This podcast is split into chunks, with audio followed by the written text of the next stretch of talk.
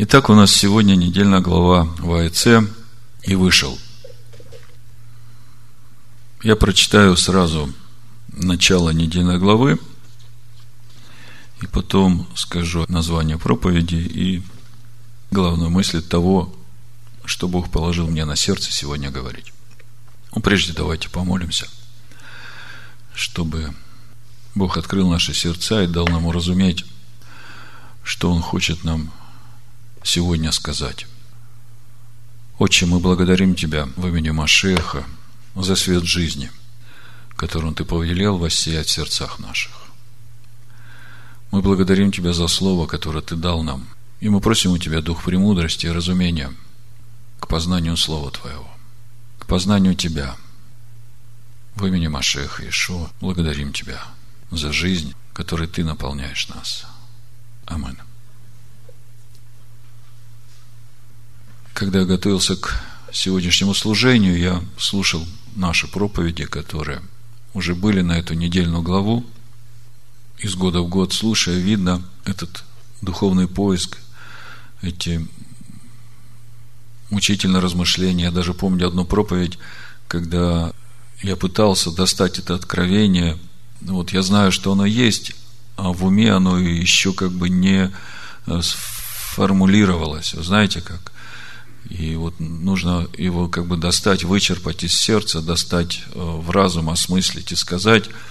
И вот э, я помню, как э, рождалась эта проповедь благословения Авраама. Я чувствовал, что это где-то близко. И вот само откровение рождалось во время самой проповеди. Это нам сейчас легко. Мы понимаем, что благословение Авраама – это вот это семя. Семя, которое переходит от Авраама к Ицхаку, от Исхака к Якову, это семя, которое апостол Павел называет Машехом. И именно оживотворенное это семя является этим вместилищем Духа Божьего в человеке, носящем это семя. И потом Павел говорит о тайне, которая была скрыта от прежних веков, о том, что это семя есть в каждом человеке. Оно было от начала в человеке, когда Бог человека создал по образу своему и вдунул в него дыхание жизни – и через Ишуа, через его смерть и воскресение, теперь э, в каждом человеке это семя может оживотвориться. Каждый человек может стать храмом Бога живого. И вот после поездки я вижу, Господь не дает мне покоя, Он движет меня в этом направлении. И меня это радует. И вот в прошлый раз э, в конце служения, может быть, э, не все обратили внимание – у Веры болело ухо. И я молился. И я молился совсем по-другому, не так, как я молился раньше. Ну, кто обратил внимание на это, кто не обратил, я сегодня об этом подробнее буду говорить, и вы поймете, в чем суть. Но с определенного момента я стал понимать такую простую вещь, что Бог помазал Иешуа вот этой силой исцелять больных, изгонять бесов. Это как вспомогательное служение, которое сопутствует проповеди Евангелия Царствия. Чтобы людям помочь услышать это слово, чтобы людям дать возможность осмыслить это слово трезвым разумом, ну, в случае, если человек одержим бесом, э, чтобы подкрепить это слово вот этими чудесами, обратить внимание на то, что говорит Ишуа, да? И Торе написано, что если пророк будет чудеса делать, и при этом призывать вас идти служить другому Богу, то не верьте ему. И вот глядя на то, как это стало происходить в христианстве, можно видеть, что, во-первых, уже не то Евангелие проповедуется. Не то Евангелие, которое Машех проповедовал. И во-вторых, акцент уже делается вот там, где есть служение исцеления, на само служение исцеления. Акцента нет на учение. И вот после моей поездки я как бы осмысливая то учение, которое дал нам Бог, я вдруг почувствовал, что с учением у нас все в порядке. А вот э, с чудесами, как в купальне Вефезда. Как ангел придет, смешает эту воду. И кто первый туда упадет, тот исцеляется, да? Но я вижу в слове, в учении Иешуа и апостолов, что так уже не должно быть. Поэтому я сегодня хочу продолжить эту тему, я хочу вселить в вас эту веру, вложить в вас это откровение, что это должно работать через нас, это все нам дано. Вся проблема в том, чтобы нам это принять. Ну, суть очень простая. Бог привел меня к спасению, мне было 38 лет. Но это спасение для меня существовало уже 38 лет. Я его не мог принять. То есть, вот этот момент принятия, он очень важен в служении э, силы Божией через нас. Опять же, мне бы не хотелось, чтобы это вдруг стало для нас приоритетом номер один. Потому что я не хочу, чтобы про кого-нибудь из нас Ишуа сказал, вы моим именем бесов изгоняли, чудеса творили, а я не знаю вас. То есть тот, кто не творит волю Отца моего, того я не знаю. Поэтому приоритет учению всегда остается, он самое важное, да.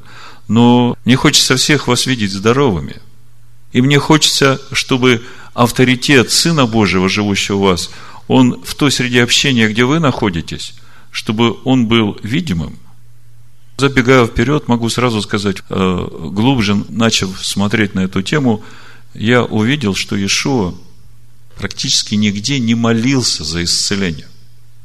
В том понятии, как мы молимся. Вот мы приходим, начинаем молиться за больного и думаем, чем длиннее молитва, тем больше вероятности, что исцелится больной.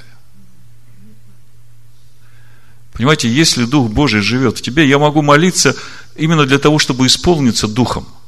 Но если я уже исполнен Духом, мне достаточно просто прикоснуться к человеку, сказать, будь исцелен. И все. прошлый шаббат Бог как бы устроил вот это ухо веры. И для меня это был вызов. Я понимал, что пришло время не просто говорить, а делать. И я подошел к Вере и просто сказал уху исцелиться. Прикоснулся к этому уху. Я долго не молился, вы видели. Вот мне хотелось бы послушать твое свидетельство, что было дальше, потому что я всю неделю, размышляя над этой темой, о чем я хочу сегодня говорить, у меня был внутри, в духе моем вопрос, это по-настоящему или же еще чего-то не хватает? Как?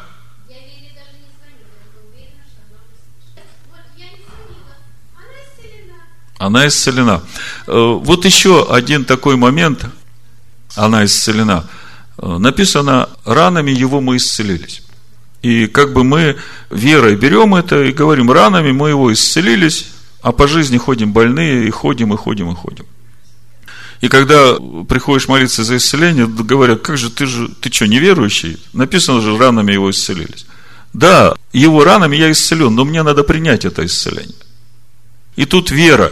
Тут вера, и тут вот это служение через э, братьев и сестер, да, через э, помазанных Духом Святым и силой. Вера, расскажи в двух словах, как ты получила исцеление уха?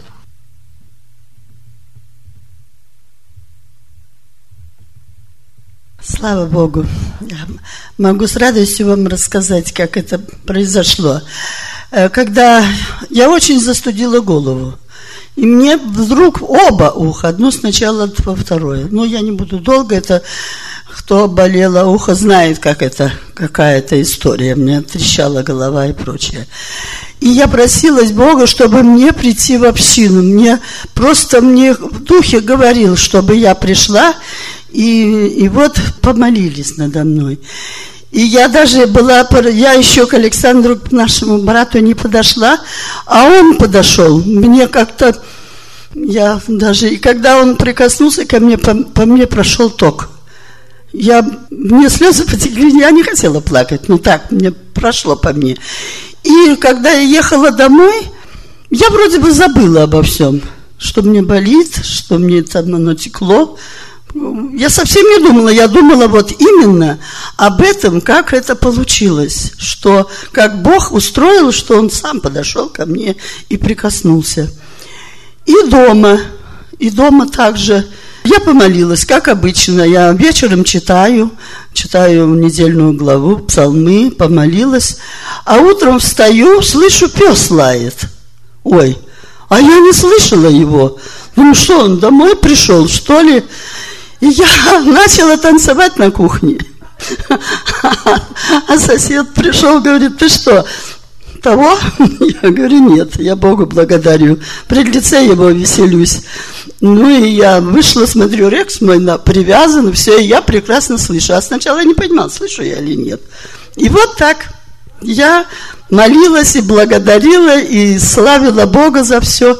Слава тебе, любимый мой Господь, потому что это радость, что ты с нами, что ты, что ты в сердце моем. Я не хочу отступить от своей дороги, то, что я выбрала. Слава тебе, Господь. Слава тебе, Господь. Спасибо, Вера. То есть мы видим, что это работает. Теперь нам осталось, как это сказать, овладеть этой техникой. Как я прошлый шаббат сказал, пришло время это дело ставить на поток. Слава Богу. Хорошо. Значит, э, проповедь я назвал, в общем-то, два названия. Первое название «Отныне будете видеть небо отверстым». Второе название «Дом Божий – это врата небес». Давайте начнем с Бытия 28 главы и сразу же прочитаем Иоанна первую главу, свяжем эти два места, и тогда я еще чуть-чуть разъясню то, о чем хочу говорить.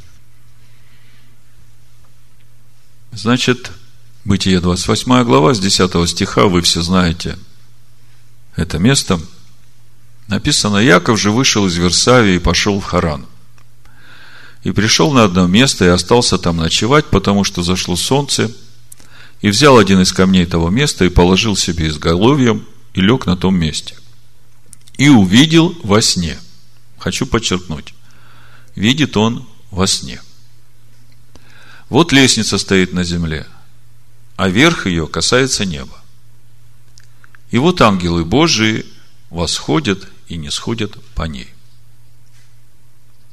И вот Господь стоит на ней. Вот здесь неправильный перевод. Господь не стоит наверху лестницы. В Торе написано, Господь стоит над ним. Его вагей, Адонай, стоит над Иаковом. Это он во сне все видит. Лестница стоит, ангелы там ходят с неба на землю, и вы должны понимать, что э, небо – это как образ духовного – а земля это, это материальный наш мир. И вот эта лестница это то, что связывает духовный мир и материальный мир. И вот Яков видит во сне э, вот эту лестницу, которая связывает, и как ходят по этой лестнице ангелы туда и сюда. Кто такие ангелы э, в 102 псалме, сразу, чтобы у вас разумение было – 102 псалом давайте прочитаем, 20 стих. Написано, Благословите Господа все ангелы Его, крепкие силою, исполняющие Слово Его, повинуясь глазу Слова Его. Смотрите, ангелы Его – это ангелы Всевышнего. Исполняющие волю Его, исполняющие волю Всевышнего эту волю оглашает глаз. я могу вам сразу сказать, что это Машиах, потому что он Слово Бога. Но сейчас я хотел просто вам сказать о том, что ангелы, которые туда-сюда ходят, они ходят для чего? Для того, чтобы исполнять волю. Волю Отца. Вот это вот э, отложите себе, чтобы это всегда было в понимании вашем, потому что мы сегодня об этом будем говорить очень конкретно. И вот Господь стоит над Яковом и говорит, «Я Господь Бог Авраама, отца твоего, и Бог Исаака. Землю, на которой ты лежишь, я дам тебе и потомству твоему». Вот здесь вот потомству твоему, это то, о чем апостол Павел в Галатах пишет. Здесь тоже Зареха в единственном числе. Да, то же самое, что Бог обещал Аврааму, это Бытие 13 главе, 15 стих Бог говорит Аврааму после того, как он от Лота отделился. Ибо всю землю, которую ты видишь, я дам тебе и потомству твоему. И вот здесь тоже Зареха семя в единственном числе. И апостол Павел как бы расшифровывает эту тему, он говорит, это семя, речь идет о Машехе, о семени обетования. Потому что не все потомки Авраама, они наследники этой земли, земли обетованной. Но обетованную землю наследует семя обетования. А семя – это семя, о котором пророки говорят, если Бог не оставил бы нам этого семени, то мы бы стали как Содом и Гамора. А вот именно это семя, это Машех, живущий в нас. Вот об этом семени идет речь. И Бог именно говорит Иакову, и благословятся в тебе Речь идет уже об Иакове. Мы об этом уже много говорили, я не хочу повторяться. И в семени твоем все племена земные, и вот я с тобою сохраню тебя везде, куда ты не пойдешь, и возвращу тебя в сию землю, ибо не оставлю тебя, доколе не исполню того, что я сказал тебе. То есть, э, Бог однозначно сказал, Бог исполняет свое слово, Бог верен своему слову, и Он сказал, что сохраню, Яков, тебя везде, куда ты не пойдешь. И мы говорили, что бывает так, что Яков может и не туда пойти, а Бог говорит, я все равно тебя, Яков, сохраню, потому что я тебя избрал еще от утробы матери, чтобы через тебя это семя пришло в этот мир и спасло этот мир. И не оставлю тебя, доколе не исполню того, что я сказал о тебе. То есть, это стопроцентная гарантия того, что Бог исполнит все, что сказал об Иакове. Даже в прошлом году мы очень подробно разбирали эти стихи. 16 стих. Иаков пробудился от сна своего и сказал, истинно Господь присутствует на месте сем, а я не знал. И убоялся и сказал, как страшно сие место, это не иное, что, как дом Божий, это врата небесное. Вот то, на что я хочу обратить ваше внимание, Дом Божий – это врата небесные. Что такое врата? Это то, через что входят и выходят, да? Скажите, в таком случае, где врата небесные в новозаветних верующих? В сердце. Амен. То есть Дом Божий, а мы все, каждый из нас, храм Бога живого, да? Это врата небесные. То есть, именно через наше сердце мы можем войти в небесное. И также из нашего сердца небесное может прийти в этот мир. Но в нескольких словах общий смысл сна Якова. Значит, между духовным и материальным миром, образами которых являются небо и земля, существует неразрывная связь. Раскрытие этой связи, ее проявление зависит от духовных усилий Иакова. Зависит от духовных усилий каждого, ставшего домом. По сути, Машиах сам является этой реальностью, на которую указывает лестница Якова. То есть, с одной стороны, это путь нашего духовного роста, а с другой стороны, эта лестница сама по себе и есть Машех. Потому что именно Машех – это и есть тот мост, который соединяет небо и землю. Тем самым восстанавливает то, что было утрачено в Эдемском саду, когда согрешили Адам и Ева. Куда изгнал Бог Адама и Еву с Эдемского сада? На землю, да? А где находился Эдемский сад? На небе, да? Так вот, э, Машех это и есть вот эта лестница. Это то, что связывает. По сути, замысел Бога ведь и создать человека, который соединит в себе земное и небесное. И именно познание Машеха человеком и делает его этим связующим звеном, которое связывает земное и небесное в человеке. И когда это происходит в человеке, тогда что будет тогда, давайте прочитаем в Иоанна первой главе. Но прежде чем мы начнем читать, еще сакцентирую основные мысли. Значит, первое, Дом Божий – это врата небесные, и это стало нам понятно. Когда мы поем «Взгляни на небеса», вот сегодня пели, да, и я говорю, а куда смотреть надо? Некоторые простирают руки, смотрят на небо, и я понимаю, что нет еще откровения о том, где небеса – в следующий раз, когда будем петь «Взгляни на небеса», постарайся посмотреть внутрь своего сердца и увидеть там открытое небо. Хорошо. Иоанна, первая глава. Буду читать с 43 стиха. Может быть, немножко больше, чем надо, но очень полезно будет. На другой день Ешо восхотел идти в Галилею. И находит Филиппа и говорит ему, иди за мной. Филипп же был из Вифсаиды, из одного города с Андреем и Петром. Филипп находит Нафанаила и говорит ему, мы нашли того, о котором писали Моисей в законе и пророки. Ишуа, сына Иосифова из Назарета.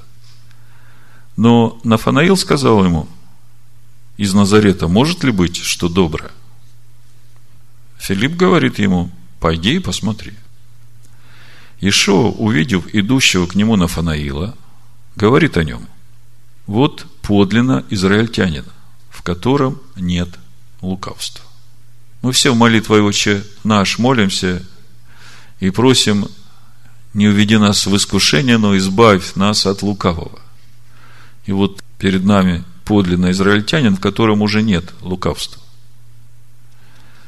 Нафанаил говорит ему, почему ты знаешь меня – Ишо сказал ему в ответ, прежде, нежели позвал тебя Филипп, когда ты был под смоковницей, я видел тебя.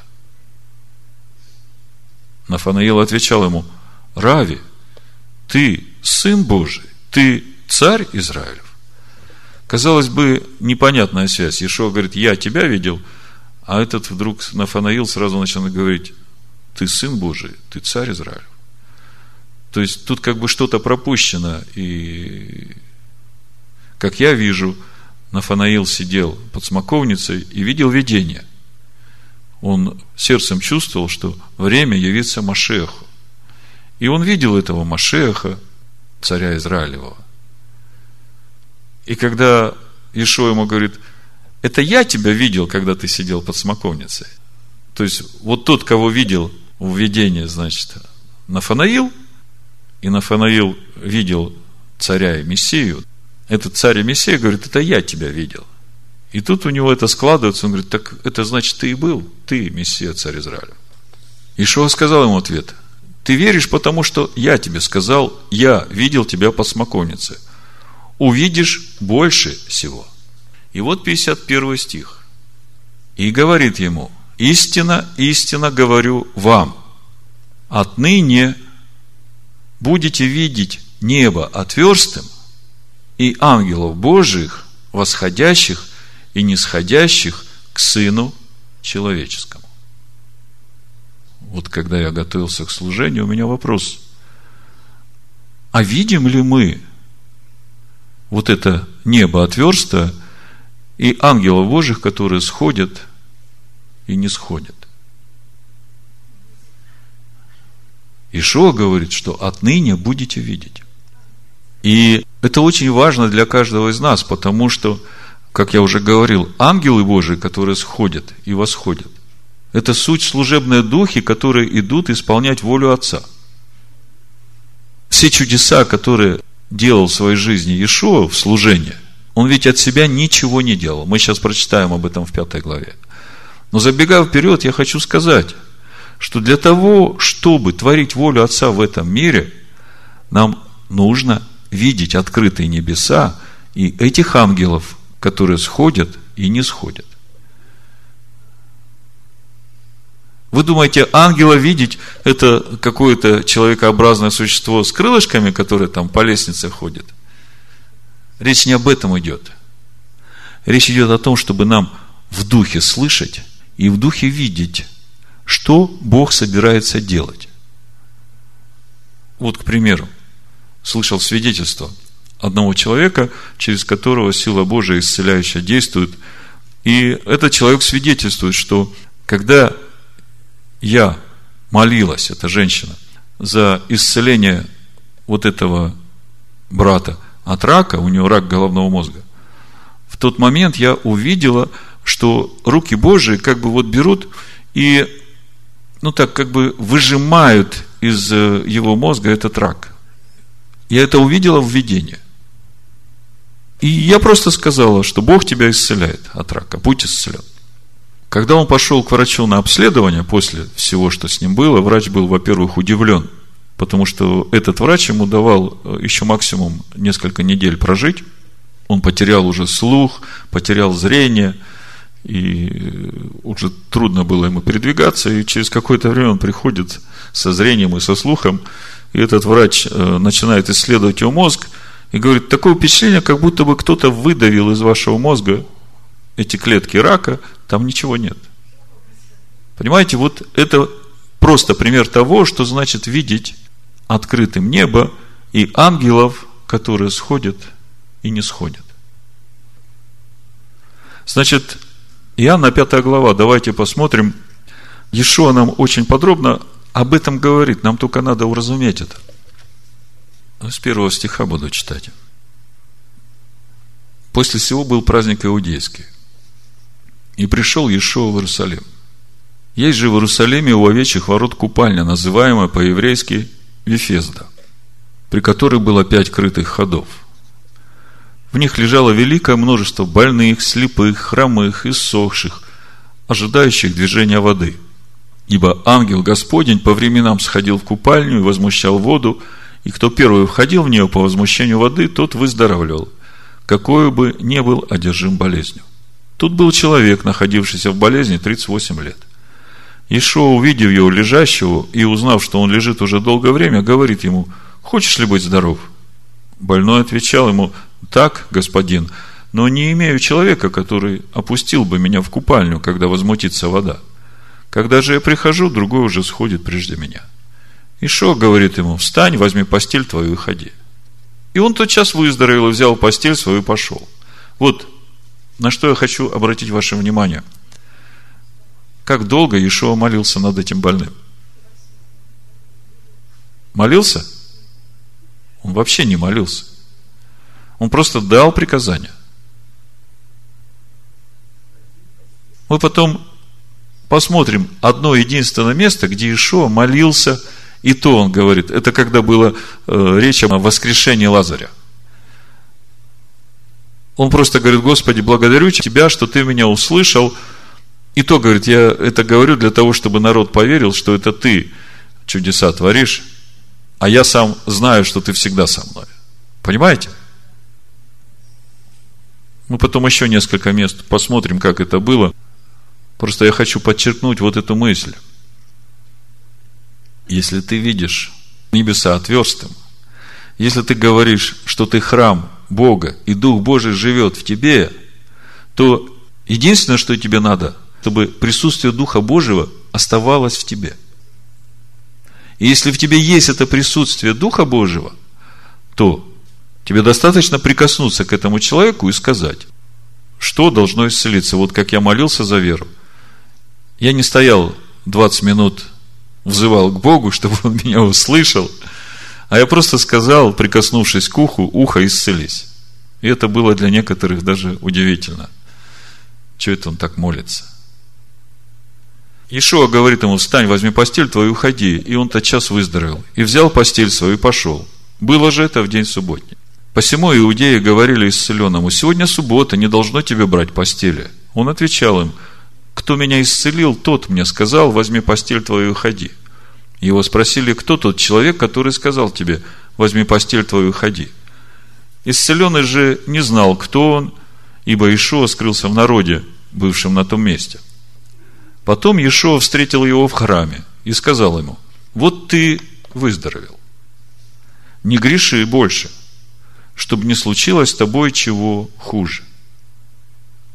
То есть, э, что произошло в момент, когда Иешуа повелел этому человеку встать и ходить?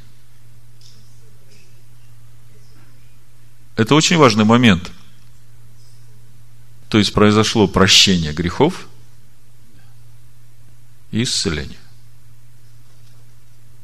Мы сейчас к этому моменту еще обратимся. Просто закончу это место, чтобы увидеть вот эту механику, почему и как, чем движем Иешуа, или кем, вернее, движем Иешуа, когда он так говорит и поступает.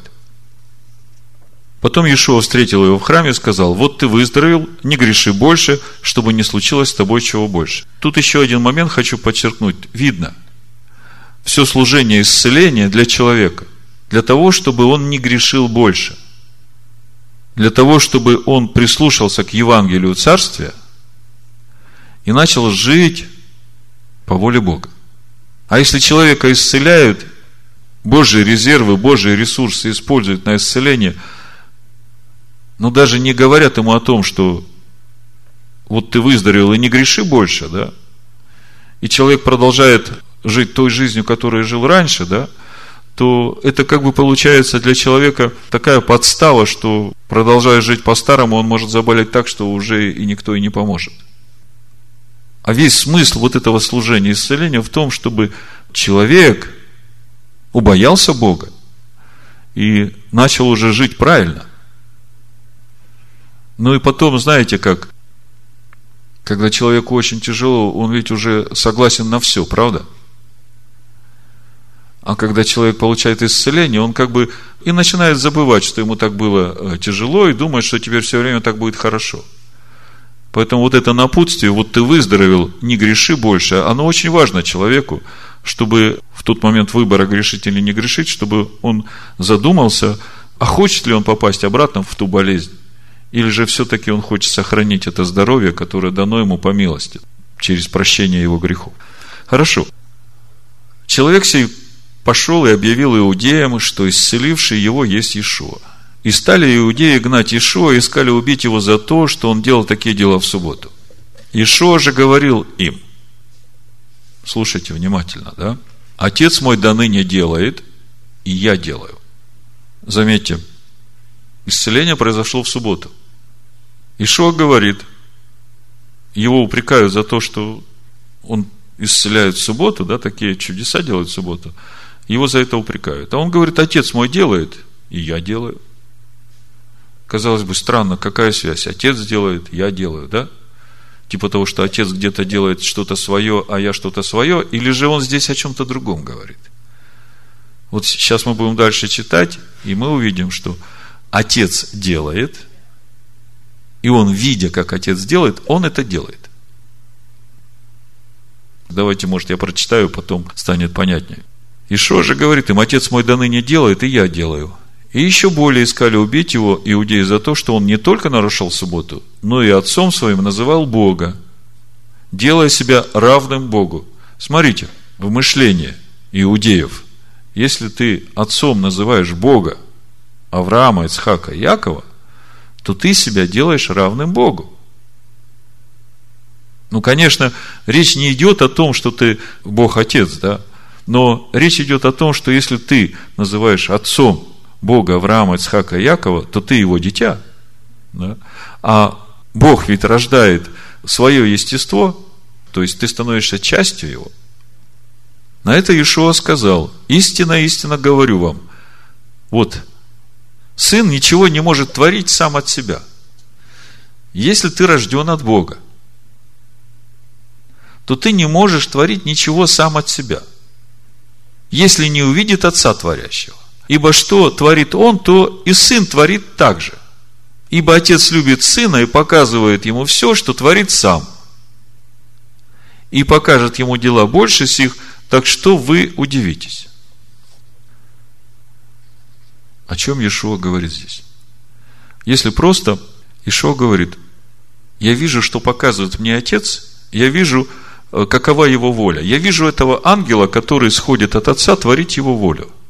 И поскольку вот эти врата небес в моем сердце, то я, видя эту волю Отца, я произношу это слово, оно выходит из моего сердца. Понимаете? То есть озвученная воля Всевышнего. И это происходит. Видите, как это работает? Поняли? Нет? То есть, когда ты видишь, буду говорить в кавычках, ангела, видишь или слышишь волю Отца, и ты ее озвучиваешь, то ты, по сути, не свою волю делаешь, да, а то, что хочет творить Отец. Вот вспомните, как с Моисеем было. Моисей только озвучивал волю Всевышнего. Он просто исполнял повеление Всевышнего. Господи, вот море, что делать? Там египтяне. Он говорит, что ты вопишь? Возьми жезл, ударь, простри на это море, и все. Просто, конкретно. Услышал, что Бог сказал и сделал. И море расступилось. То же самое со всеми чудесами. В седьмой главе исхода там Бог говорит Моисею, вот я тебя делаю Илогим для фараона. Что такое Илогим? Я тебя делаю Богом, написано в синодальном. А Бог говорит то же самое нам. Потому что я Господь Бог твой, который вывел тебя из Египта, чтобы быть твоим Элогим. Чтобы быть через тебя вот этой силой.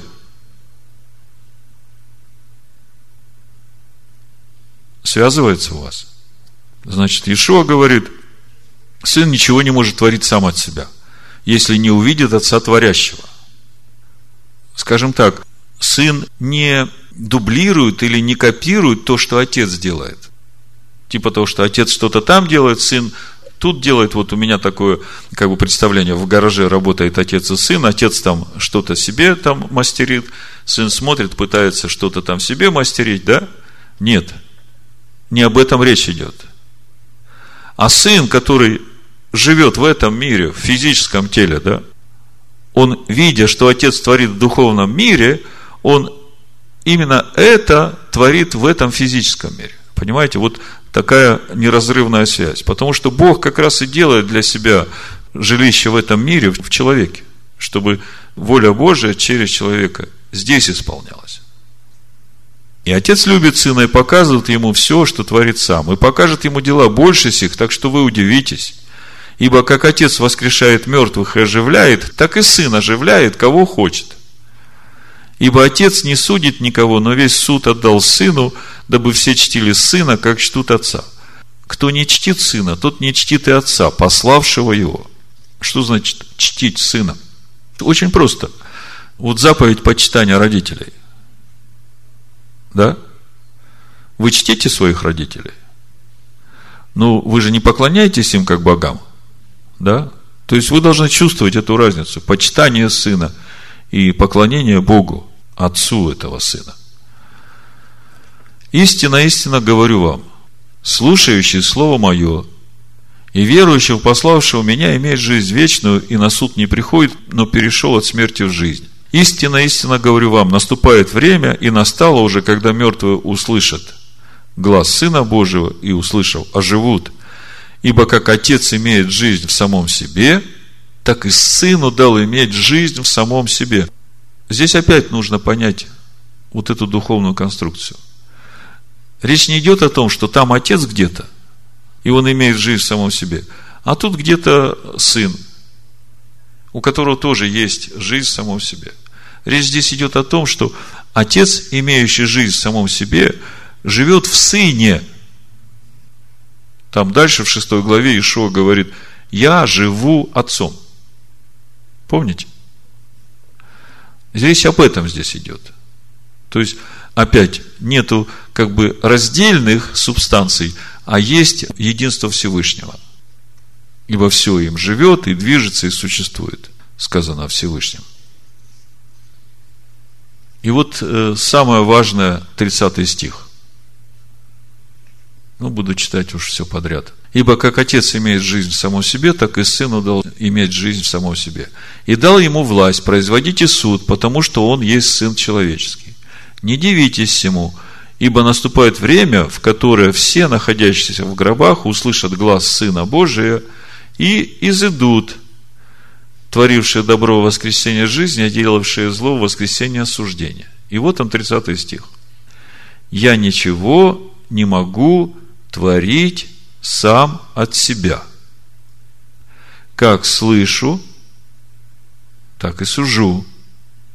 Слышите? Мы только что читали, что Бог отдал весь суд сыну. А Ишуа говорит, как слышу, так и сужу.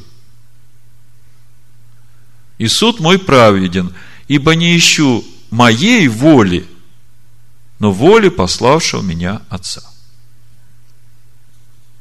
Вот если коротко, то, о чем я хочу сказать, прочитав это место, это о том, что Ишуа сказал своим ученикам Нафанаилу, в том, что наступает время, что вы будете видеть небеса открытыми, вы будете видеть этих ангелов, которые сходят и поднимаются, а в 102-м псалме написано, что эти ангелы идут исполнить волю Отца, и что еще написано? Повинуясь глазу Слова Его. Это очень просто. Любое желание, которое вы хотите высказать, вы же должны его оформить в слова. Ангелы спускаются исполнять волю Отца. По сути, это Слово, которое посылает Бог в этот мир. Потому что Слово, которое Бог посылает, оно никогда не возвращается тщетным к Богу. Оно все время исполняет то, для чего послано. И вот Иаков видит во сне лестницу, видит в этой лестнице, ангелы туда-сюда ходят, а Бог говорит, вот в семени твоем благословятся все племена земные. Тебе и в семени твоем. То есть, проходит три с половиной тысячи лет примерно, да? Чуть больше. Три восемьсот. Ну, примерно. И то, что Бог говорит Якову, оно начинает реализовываться. Ишуа говорит, вот наступает то время, когда вы будете видеть это все не во сне, а реально. Для чего вам это нужно? Для того, чтобы вы могли творить волю Отца. Давайте же посмотрим дальше, как это было у Иешуа, какая воля Отца и какое это отношение имеет к нам, его ученикам, сегодня живущим. В Матвея в 13 главе, наверное, отсюда я начну. Ишуа рассказывает притчу о семени.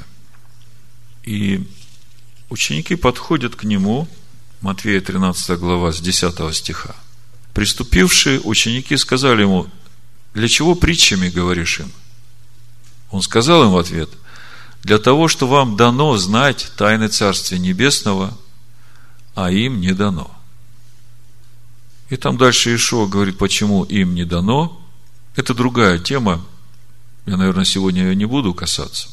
Она восходит уже к тому времени, когда народ вышел из Египта, и когда они приступили к Моисею и сказали, вот Бог говорил нам, пусть Бог больше не говорит нам, пусть ты, Моисей, говоришь, и мы будем все делать и говорить, как ты скажешь. Для чего нам умирать? И вот наступает время, когда Мишуа говорит своим ученикам, вам дано видеть, вам дано разуметь. И дальше он говорит, что многие хотели бы, 16 стих, ваши же блажены очи, что видят, и уши ваши, что слышат. Ибо истинно говорю вам, что многие пророки и праведники желали видеть, что вы видите, и не видели, и слышать, что вы слышите, и не слышали. Как вы думаете, о каком видении, о каком слышании здесь Ишуа говорит? Именно о том, чтобы видеть вот ту лестницу и слышать. Значит, первое, что Ишуа говорит, нам дано это видеть и слышать. А, апостол Павел говорит в 1 Коринфянам 3,16. Вы тоже это знаете, как бы, может быть, простые вещи вам говорю, но я хочу просто это все вместе сложить, чтобы удостоверить вас в том, что мы действительно должны и видеть, и слышать, и если этого в нас еще нет, то это только потому, что мы не возревновали. Значит, 1 Коринфянам 3,16. Разве не знаете, что вы храм Божий, и Дух Божий живет в вас. Знаете? Теоретически. Ладно. Идем дальше. Первое послание Иоанна 2.20. Апостол Иоанн говорит, впрочем, вы имеете помазание от святого. Вот это я хочу сакцентировать. Почему? Потому что в книге Деяний в 10 главе мы читаем, помазал Бог Духом Святым и силой Ишуа. Давайте прочитаем. Деяния, 10 глава. Апостол Петр приходит к Корнилию тут и говорит, 37 стих. Вы знаете происходившее по всей Иудее, начиная от Галилеи, после крещения, проповеданного Иоанном. Как Бог Духом Святым и силою помазал Иешуа из Назарета. И он ходил, благотворя и исцеляя всех, обладаемых дьяволом, потому что Бог был с ним. Вот это вот подчеркните, потому что Бог был с ним. То есть, если ты храм, и Бог с тобой, то что из этого вытекает? Матвея 12, 28 Ешо говорит, это касается изгнания бесов. Если же я Духом Божьим изгоняю бесов, то, конечно, достигло до вас Царствие Божие. Павел говорит, разве вы не знаете, что вы храм Святого Бога, и Дух Божий живет в вас? Если Дух Божий живет в вас, то значит достигло до вас Царствие Божие. Значит, вы уже видите небеса открытыми. В Матвея 8 главе я уже говорил, что мы нигде не видим ни одного места, где Иешуа молится за исцеление больных. Да? Он духов изгоняет Духом Божьим, да? И как он это делает? Он просто говорит слово, как власть имеющий. Послушайте меня внимательно. Если вы храм Бога, и Дух Божий живет в вас, то вы уже власть имеющая. Бог помазал Иешуа, как он здесь в Луке в 4 главе говорит, Дух Господень на мне. Это 4.18. Ибо Он помазал меня благовествовать нищим, и послал меня исцелять сокрушенных сердцем, проповедовать пленным освобождение, слепым прозрение, отпустить измученных на свободу. Если Он живет в вас, то Он через вас хочет исполнять это служение. Весь вопрос в том, ревнуем мы об этом или нет – Конечно, основная цель служения – проповедовать Евангелие. Да? А все вот это исцеление, изгнание бесов, это все как э, вспомогательные средства для того, чтобы больше привлечь народу к спасению. Матвея 8.8, смотрите, мы разбирали это место. Сотник же, отвечая, сказал, «Господин, я недостоин, чтобы ты вошел под кров мой, но скажи только слово, Скажи только слово, и выздоровеет слуга мой. Что значит скажи слово? Это значит озвучить в этот мир волю Всевышнего. То, что слышишь, то, что видишь. Скажи только слово. Вот еще исцеление. Помните, теща Петра горячкой страдала. Интересно, я смотрел у Матвея 8.15, смотрите, здесь же – и коснулся руки ее, и горячка оставила ее. Ну, с 14 буду читать. Пришед в дом Петров, Иешуа увидел тещу его, лежащую в горячке. И коснулся руки ее, и горячка оставила ее. И она встала и служила им. Да? Э, если посмотреть еще Луку, на эту же тему Лука 4.39, то там написано, что он еще и слово сказал, потому что просили. 4.39 подошел к ней, запретил горячке и оставил ее. Она тотчас встала и служила им. То есть, согласно Луке, он просто запретил горячке, сказал, горячка, я запрещаю тебе. А согласно Матвею, он прикоснулся к ее руке, и теща Петра исцелилась. И то, и другое очень важно. В Марка 16 главе Иешуа говорит, возложите руки на больных, и будут здоровы. Помните? То есть, вот это возложение рук, это, вот как Вера говорила, это как ток прошел, да? По сути, что происходит? Когда помазанный возлагает руку на больного, то в этот момент, я для себя это так сформулировал, это как включить выключатель. Вот включил выключатель, и открылось окно небесное в сердце человека, и высвободилась сила. И просто человеку надо помочь прикоснуться к этой силе. Это вот я так вижу для себя. То есть, эта сила, она через вас как бы замыкает человека на силу Божью. Поэтому Ишуа говорит, прикоснетесь и будет здорово. И через это мы видим, что Иешуа нигде долго не молится за больных. Почему долго не молится? Потому что он сам храм Бога живого, в нем Бог живет. Он говорит, я Духом Божьим изгоняю. Поэтому люди, они просто искали прикоснуться к Нему, потому что когда прикасались к Нему, сила Божия исходила. С Павла повязка. Брали, возлагали и исцелялись. Вот как работает это помазание, как работает эта сила. Я это все так подробно вам рассказываю, чтобы вы переосмыслили свои возможности в Боге. Мы достаточно долго пребывали в учении, и через познание Торы мы видели этот путь нашего очищения. И даже вот сегодня мы пели песни, мы видели, что весь акцент у нас идет на том, чтобы умереть для себя, чтобы жить для Бога. Весь акцент идет на том, чтобы обрезать сердце от своего «я», чтобы давать место Богу. И это все здорово. Но это все для чего? Для того, чтобы Бог мог через вас расширять свое царство, приводя в это царство другие души. Вот смотрите, Иешуа начал свое служение в Галилее, да?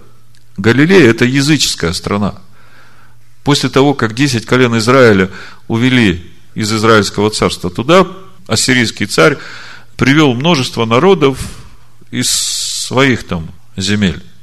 И они с тех пор там и живут. Галилея языческая. И ходит масса народу, и прикасается, он всех исцеляет. Там пять тысяч, четыре тысячи. Я вот думаю, да, это же Огромное количество людей, которые собирались, ходили за ним по несколько дней, без еды, только чтобы вот слушать его и получать исцеление. Это нам нужно. Это нам нужно, потому что Бог хочет вот это учение, которое Он дал. Оно и так уже распространяется. Люди, которые искренне хотят исполнять волю Божию, они видят в этом учении жизнь. Один раз пришло к нам письмо, человек спрашивает, а чудеса Божии у вас происходят? Они происходят, но я говорю, очень редко, когда мы уж сильно возревнуем. Значит, с Ишуа все понятно. Лука 5 глава, помните, мы начали, прочитали там момент, когда Иешуа исцелил у купальни Вефезда этого расслабленного и говорит ему, не греши больше. И мы видим, что это исцеление связано с прощением грехов. Так вот, э, Лука 5 глава, 17 стиха, хочу вам продолжить эту мысль, потому что это напрямую и на нас завязано. В один день, когда он учил, и сидели тут фарисеи и законоучители, пришедшие из всех мест Галилеи, Иудеи и из Иерусалима, и сила Господня являлась в исцелении больных – вот принесли некоторые на постели человека, который был расслаблен, и старались внести его в дом и положить перед Иешуа. И не нашедшие, где пронести его, за многолюдством влезли наверх дома и сквозь кровлю спустили его с постелью на середину перед Иешуа. И он, видя веру их, сказал человеку тому, прощаются тебе грехи твои. Книжники и фарисеи начали рассуждать, говоря – кто это, который богохульствует? Кто может прощать грехи, кроме одного Бога? Почему Ишуа так сказал? Разве Ишуа что-нибудь от себя может говорить? Слышите, да? То есть мы понимаем, как это работает. Ишуа как слышит, так и говорит. Ишуа, уразумел помышление, сказал им ответ, что вы помышляете в сердцах ваших? Что легче сказать? Прощаются тебе грехи твои или сказать встань и ходи? Как вы думаете, что легче сказать? Встань и ходи легче, да? Что легче сказать? Прощаются тебе грехи твои или сказать встань и ходи? Но чтобы вы знали, что Сын Человеческий имеет власть на земле прощать грехи, почему Он имеет эту власть? Потому что Он заклан от начала мира. Заклан за что? За грехи. Сказал он расслабленному, тебе говорю, встань, возьми постель твою и иди в дом твой. Ну, с Ишуа все понятно. А как с нами? Давайте откроем Иоанна 20 главу и почитаем, что с нами. Важный момент. То есть, когда вы молитесь, вы должны осознавать не только вот эту власть Машеха, но и ответственность. Когда мы вот это осознаем, вы уже не будете такими многословными в молитвах. Смотрите, что Ишуа говорит, 20 глава Евангелия от Иоанна, 21 стих. Ишуа сказал им вторично, мир вам, как послал меня Отец, так и я посылаю вас. Слышите? К нам это относится? Сказав это, дунул и говорит им, примите Духа Святого. Кому простите грехи, тому простятся. На ком оставите, на том останутся. Ого! Кому простите грехи, тому простятся. На ком оставите, на том останутся. Как послал меня Отец, Ишуа говорит, чтобы вы знали, что Сын Человеческий имеет власть на земле прощать грехи. А теперь Ишуа говорит, а я вас посылаю. Что, они сами по себе пойдут? Они всего лишь сосуды, в которых он живет. Это как бы продолжение вот этой схемы единого Бога. Когда Ишо говорит, я делаю то, что Бог говорит. Как вижу, так и делаю. Об этом же самом в Евангелии Матвея в 16 главе Ишуа Петру говорит. Это та же самая тема. 19 стих. «И дам тебе ключи Царства Небесного». Скажите, только Петру? Или каждому, который принадлежит его общине? И что свяжешь на земле, то будет связано на небесах. Что разрешишь на земле, то будет разрешено на небесах. О чем здесь? О той власти, которую мы имеем в Ишуа Машехе. Иов, 22 глава, с 21 стиха. «Сблизься же с ним, и будешь спокоен. Через это придет к тебе добро. Прими из уст его закон и положи слова его в сердце твое. Если ты обратишься к Вседержителю, то вновь устроишься, удалишь беззаконие от шатра твоего, и будешь вменять в прах блестящий металл, и в камни потоков золото афирское и будет Вседержитель твоим золотом и блестящим серебром у тебя, ибо тогда будешь радоваться Вседержителя и поднимешь к Богу лицо твое. Помолишься Ему, и Он услышит тебя, и ты исполнишь обеты твои. Положишь намерение, и оно состоится у тебя, и над путями твоими будет сиять свет. Когда кто унижен будет, ты скажешь возвышение, и он спасет поникшего лицом. Избавит и не безвинного, и он спасется чистотою рук твоих. Отныне будете видеть небо отверстым, сказал Ишуа. И когда мы видим это небо отверстым, мы видим и слышим волю Всевышнего. А воля Всевышнего, она очень проста. Бог хочет, чтобы все люди достигли познания истины и спаслись.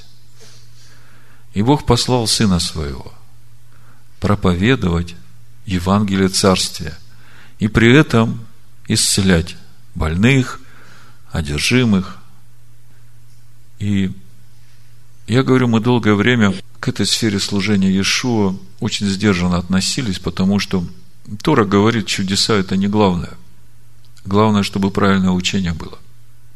И теперь, когда мы стоим на этом правильном учении, пришло время это учение дополнить вот этим служением. Чтобы вы, ну, во-первых, приняли это и осознали. Нужна вера и ревность. Кто-то может думать, да, он это может, а я тут, я такой самый незначительный в теле Машеха, такой немощный, мне нужно попечение. Апостол Павел говорит, если вы не будете об этом ревновать, что значит ревновать? Очень желать этого, то у вас это и не будет работать. Слышите меня? Давайте 1 Коринфянам 12 главу откроем. Я сею в вас слово. А это Слово Божие. Оно не возвращается тщетным. И вам не надо будет долго молиться, если вы ощущаете присутствие Божие в себе. Вам нужно ощутить и эту власть, которая доверена вам. Наступать на всякую вражью силу. На змеи, на скорпионов возлагать руки на больных, и будут здоровы. Заметьте, Иешуа сказал, просто возложить руку на больного. Он не сказал полтора часа молиться за больного, пока он на адрес кончается во время твоей молитвы. Если ты храм Бога, и Дух Божий живет в тебе, то тебе достаточно прикоснуться к этому человеку. Но ты, прикасаясь, ты должен делать это с верой – с верой, что через это прикосновение высвободится эта сила из тебя и соединит этого человека с этой силой. Значит, 1 Коринфянам 12 глава, вы все ее знаете. Я прочитаю. Может быть, не всю главу, но основную мысль. Не хочу оставить вас, братья, в неведении о дарах духовных. Знаете, что когда вы были язычниками, то ходили к безгласным идолам, так как бы вели вас. Потому сказываю вам, что никто, говорящий Духом Божьим, не произнесет анафемы на Ишуа, и никто не может назвать Ишуа Господином, как только Духом Святым. Дары различны, но Дух один и тот же. И служения различны, а Господь один и тот же. И действия различные, а Бог один и тот же, производящий все во всех но каждому дается проявление Духа на пользу. Одному дается Духом слово мудрости, другому слово знания тем же Духом, иному вера тем же Духом, иному дары исцеления тем же Духом, иному чудотворение, иному пророчество, иному развлечение духов, иному разные языки, иному истолкование языков.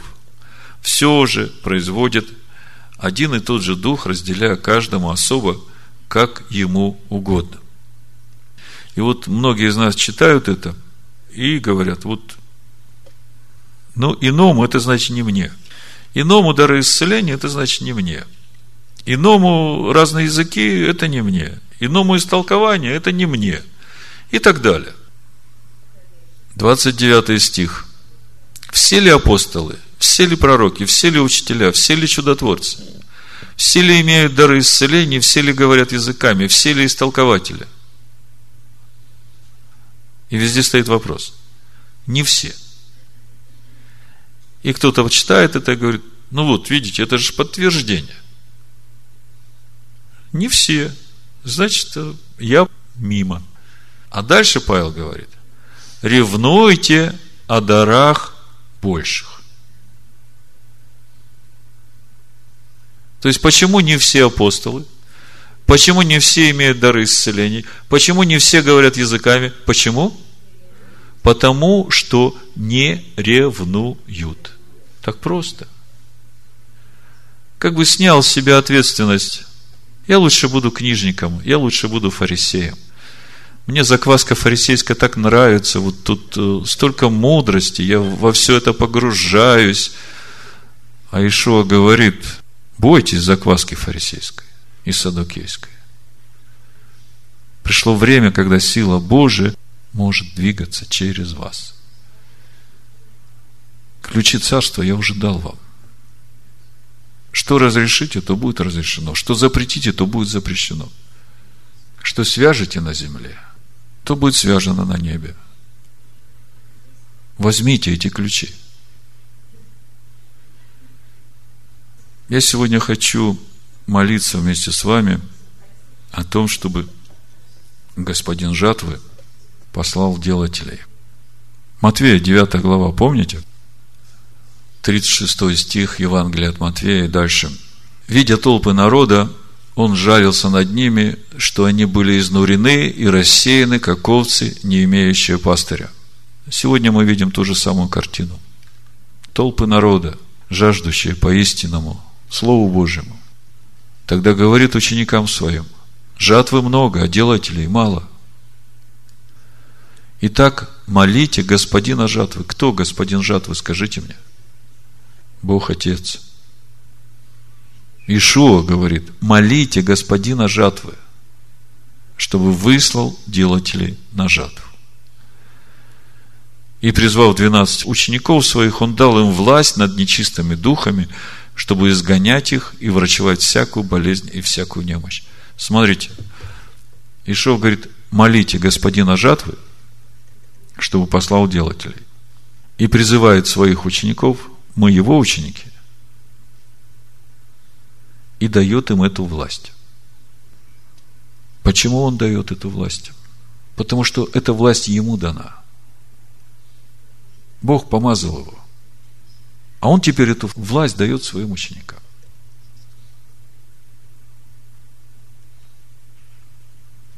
Для чего?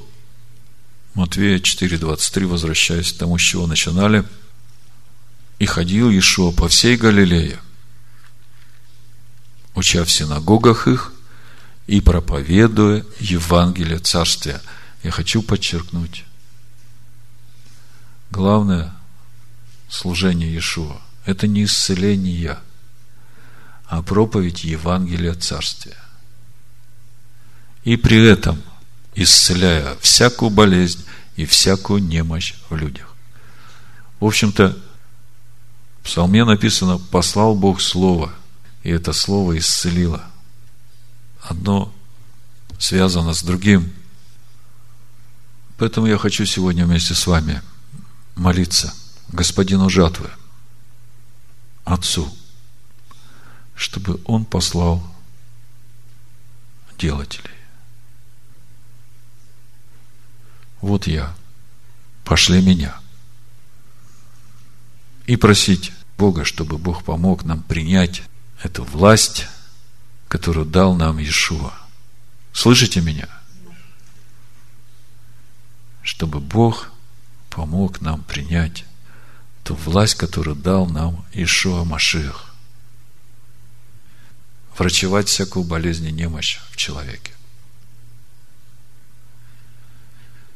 Осознайте свою власть. Пусть Господь поможет нам принять эту власть. Именем Моим будут изгонять бесов, будут говорить новыми языками, будут брать змеи, если что смертоносно выпьют, не повредит им – возложат руки на больных, и они будут здоровы. Когда идете возлагать руки на больных, не надо долго и красиво молиться. Исполнись Духом Божьим. И иди. Иди как власть имеющий, осознавая ответственность.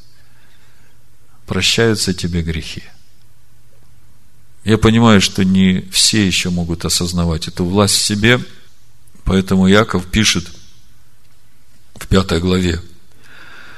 Болен ли кто из вас, пусть призовет пресвитеров, общины, и пусть помолятся над ним, помазавшие его елеем во имя Господня. И молитва веры исцелит болящего, и восставит его Господь, и если он соделал грехи, простятся ему.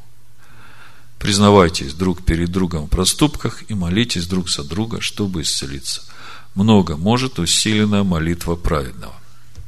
Ну вот еще один путь для начинающих. Отче, мы приходим к Тебе в имени Машеха Ишуа.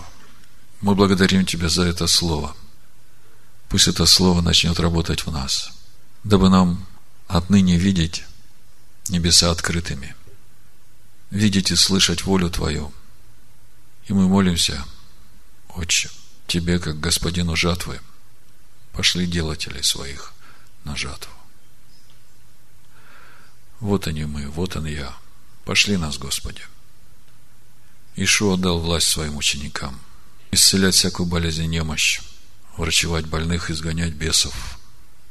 Дал власть своим ученикам прощать грехи. Он сказал, что свяжете на земле, то будет связано на небе. Что развяжете, то будет развязано на небе. Помоги нам принять это все. Все, что Ты дал нам в Сыне Своем. И пусть воля Твоя, Господи, в имени Машеха Ишуа через нас исполняется в этом мире. Дай нам, Господи, осознать и принять эту власть и ответственность, которую ты доверил нам, ученикам Сына Твоего. Благодарим Тебя, Господи, за это время, которое пришло в нашу жизнь. В имени Машеха Ишуа. Амин. Амин. Амин.